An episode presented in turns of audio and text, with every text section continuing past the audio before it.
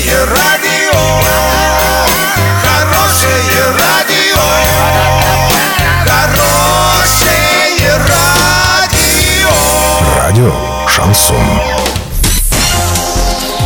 Студии с новостями Олеся Колпакова. Здравствуйте. Спонсор выпуска – магазин «Акватория тепла». Котлы, трубы, фитинги, сантехника, водонагреватели, насосы, радиаторы отопления. Улица Крайняя, 2А. Картина дня за 30 секунд. Глава Андрей Одинцов отчитается перед жителями Орска об итогах работы за год. Россияне перестали копить и начали тратить.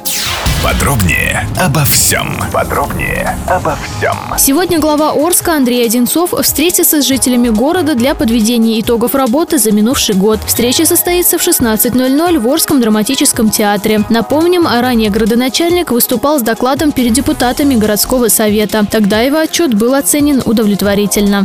В 2017 году россияне после двух лет накопления сбережений начали их тратить. Как сообщает газета «Известия», оборот розничной торговли впервые с 2015 года увеличился на 1,2%. Начало 2018 года сопровождалось дальнейшим ростом. По прогнозам аналитиков, за этот год оборот розницы может вырасти еще на 1,2%.